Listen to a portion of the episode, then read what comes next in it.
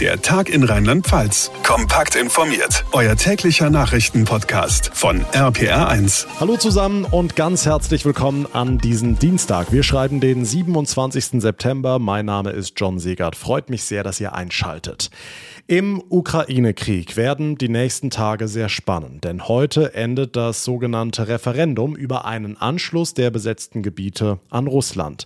Sogenannte, denn diese Referenden sind völkerrechtlich absolut nicht akzeptabel, da sind sich hierzulande alle einig. Und dennoch sagt RPA1-Reporter Ulf Mauder, der für uns ja diesen Krieg beobachtet, dass wir uns nichts vormachen sollten. Diejenigen, die noch dort leben in diesen Gebieten, sind in der Mehrheit vermutlich wirklich pro-russisch. Ulf, erste Frage, wie ist die Wahlbeteiligung, auch wenn diese Zahlen vermutlich nicht viel wert sind? Die von Russland besetzten Gebiete haben ja nach eigenen Angaben bereits die selbstgesetzte Mindestwahlbeteiligung von 50 Prozent übertroffen und sie werden sicherlich am Ende hohe Beteiligungen vorweisen, weil sie dadurch Legitimation vorspielen wollen. Klar ist aber auch, dass es sich um einen Völkerrechtsbruch handelt. Die Abstimmungen laufen ja nicht in Friedens, sondern in Kriegszeiten. Zudem sind Hunderttausende Menschen geflüchtet, auch in von Kiew kontrollierte Gebiete. Viele derjenigen, die nun geblieben sind, dürfen dürften aber tatsächlich eher pro-russische Positionen vertreten. Okay, wie schätzt du, wird das Ergebnis in Anführungszeichen ausfallen? Ja, es herrscht Krieg, da ist die wahre Stimmung schwer zu fassen. Tatsächlich steht das Ergebnis auch schon vorher fest. Darauf deuteten die Umfragen von kremlnahen Meinungsforschern hin, die zwischen 80 und 90 Prozent Zustimmung vorhersagen. Viele, die zur Ukraine gehören wollen, sind schon dorthin geflohen. Bei meiner letzten Reise in den Donbass war es auch so, dass sich viele Menschen vor allem Klarheit wünschten und ein Ende des Krieges. Viele Bürger in Luhansk und Donetsk hatten schon vorher russische Pässe angenommen und vor allem viele Viele alte Menschen freuen sich auf russische Renten, die deutlich höher sind als die ukrainischen. Also eine komplizierte Interessenlage nach wie vor und trotzdem bleibt der Westen dabei, dass ein solches Referendum nicht akzeptiert werden kann. Dankeschön, Ulf Mauder, für uns in Moskau. Keine gelb leuchtenden Sterne über den Straßen, kein rot angestrahlter Weihnachtsmann auf dem Dach und auch kein funkelnder Weihnachtsbaum im Wohnzimmer. So sieht Weihnachten in diesem Jahr aus, zumindest wenn es nach der deutschen Umwelthilfe geht. Haben wir gestern hier im Podcast groß drüber gesprochen. Energiekrise, Ukraine-Krieg, Umweltschutz. Die privaten Haushalte verbrauchen einfach zu viel Strom. Und wo könnte man denn besser sparen als an der Weihnachtsbeleuchtung? So die Ansicht.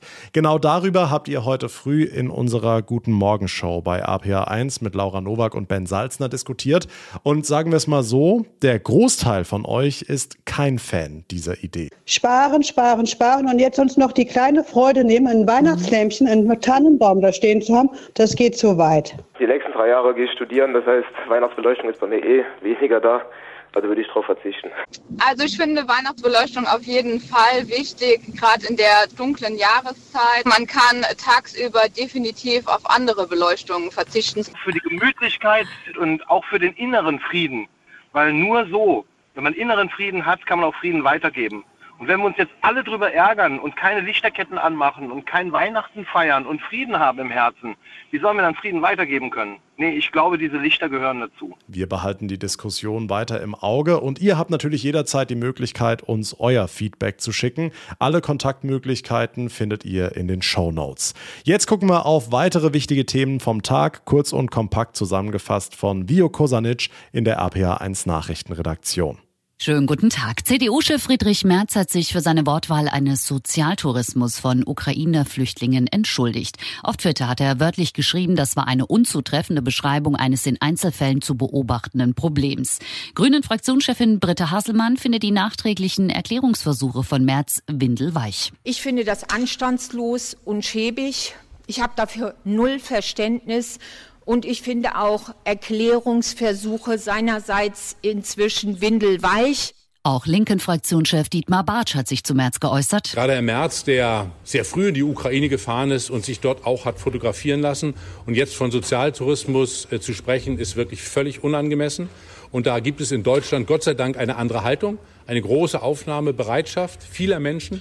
Und da ist diese Äußerung aus meiner Sicht unsäglich. Und ich finde gut und richtig, dass Friedrich Merz das zurückgenommen hat und sich entschuldigt hat. Die für morgen geplanten Bund-Länder-Beratungen mit Bundeskanzler Olaf Scholz werden wegen seiner Corona-Infektion um eine Woche vertagt. Das hat der Vorsitzende der Ministerpräsidentenkonferenz Nordrhein-Westfalens Regierungschef Hendrik Wüst auf Twitter bekannt gegeben. Kanzler Scholz hätte ihn darum gebeten, die Beratungen zu verschieben, da er nicht persönlich teilnehmen kann. Es geht um ein wichtiges Thema. Das dritte Entlastungspaket soll verabschiedet werden. Es hat ein Volumen von 65 Milliarden Euro. Es enthält unter anderem Einmalzahlungen für Rentner und Studierende und einen Preis Preisdeckel für einen Grundbedarf an Strom. Und die gute Nachricht kommt aus Mainz. Hier ist der Promi-Weinberg an der Zitadelle um eine Rebe reicher. Landwirtschaftsministerin Daniela Schmidt hat dort jetzt eine Riesling-Pflanze gesetzt. Damit gehört auch sie zum Kreis der WeinsenatorInnen. Ihre zentrale Aufgabe für den rheinhessischen Weinwerben. Unter anderem haben an der Zitadelle auch schon Frank-Walter Steinmeier und Otto Walkes Reben gepflanzt.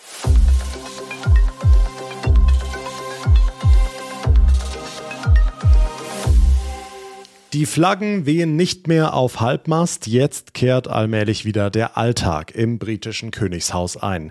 Die Trauerphase für die verstorbene Queen Elizabeth II. ist nun auch offiziell beendet. RPA1-Reporter Philipp Detlefs für uns in London. Philipp, wie geht's denn jetzt weiter für die Königsfamilie? Erstmal steht eine Art Neuausrichtung an. Das Königshaus muss sich nach dem Tod der Queen neu aufstellen und vielleicht auch ein bisschen modernisieren. Es wird ja erwartet, dass König Charles III. die Monarchie verschlankt, dass also in Zukunft nur wenige hochrangige Royals die offiziellen Aufgaben wahrnehmen. Und es steht allerlei Organisatorisches für den neuen König an. Zum Beispiel hat der Palast gerade sein offizielles Monogramm vorgestellt. Das wird langfristig zum Beispiel auf staatlichen Dokumenten, auf Briefkästen und auf Behördengebäuden erscheinen. Okay, wie sieht es in der Bevölkerung aus? Ist die Trauerphase auch da beendet oder ist der Tod der Queen noch immer Thema? Ja, es ist natürlich nicht mehr das Dauerthema, wie es noch bis vor einer Woche war, aber die Queen ist immer noch sehr präsent.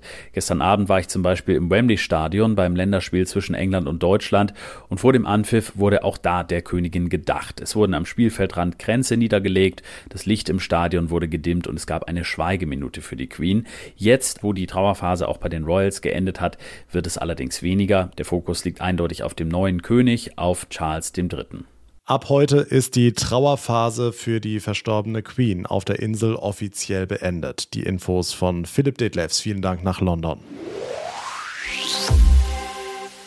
Ozweiler, ein kleiner Ort in der Verbandsgemeinde Kirner Land mitten in Rheinland-Pfalz. Ein Ort, in dem es bislang ziemlich gemütlich zuging, doch das könnte sich jetzt ändern, denn Ozweiler bekommt eine richtige Busanbindung. Das Tor zur Welt. Bis es soweit ist, bis der Bus fährt, wird es noch ein paar Wochen dauern, aber jetzt wurde schon mal der Fahrplan feierlich installiert an einem blauen Metallpfosten. RPA1-Reporterin Maike Korn in Ozweiler. In knapp drei Wochen geht die neue kommunale Busgesellschaft rein nahe an den Start und lässt weiße Flecken von der Buskarte verschwinden. Und wenn wir jetzt hier in Ozweiler gucken, der erste Bus startet jetzt um 4.14 Uhr, der letzte startet um 20.14 Uhr, zum Beispiel Richtung Kirn. Das, das sind Dinge, da hat man früher vielleicht von geträumt. Und jetzt träume ich nur davon, dass auch Menschen Bus fahren. Bettina Dick ist die Landrätin im Kreis Bad Kreuznach. Sie hat in Ozweiler, hier im Kirnerland, symbolisch den ersten Fahrplan aufgehängt. Bisher gibt es hier nur den Schulbus. Da ist die Zwei-Stunden-Taktung eine enorme Verbesserung. Also ganz klar, fast jedes Elternteil fährt seine Kinder in Vereine. Ich selber dreimal in der Woche nach Kirn, Kind in den Verein und nachher wieder abgeholt nach zwei Stunden oder nach anderthalb Stunden. Und das heißt, die Fahrt vielleicht, vielleicht jetzt einfach mal weg. Bürgermeisterin Nathalie Kleier. Sie freut sich vor allem für die Jugend, hofft, dass sie sich nicht mehr so abgeschnitten fühlt. Ob die Menschen den Bus auch zum Einkaufen im Alltag benutzen, Stichwort Verkehrswende, wird sich erst noch zeigen. Ich glaube, da wird erst ganz viel Skepsis sein. Und wenn eine Zeit vergeht und das Umdenken halt einfach notwendig wird. Wenn man auf die Sprittabellen schaut, dann möchte man einfach nur noch anders irgendwie mobil sein. Vielleicht nutzt man es. Also ich hoffe es einfach. Also die Verkehrswende im kleinen Ozweiler bei Kirn bekommt eine richtige Busanbindung. Dankeschön, Maike Korn.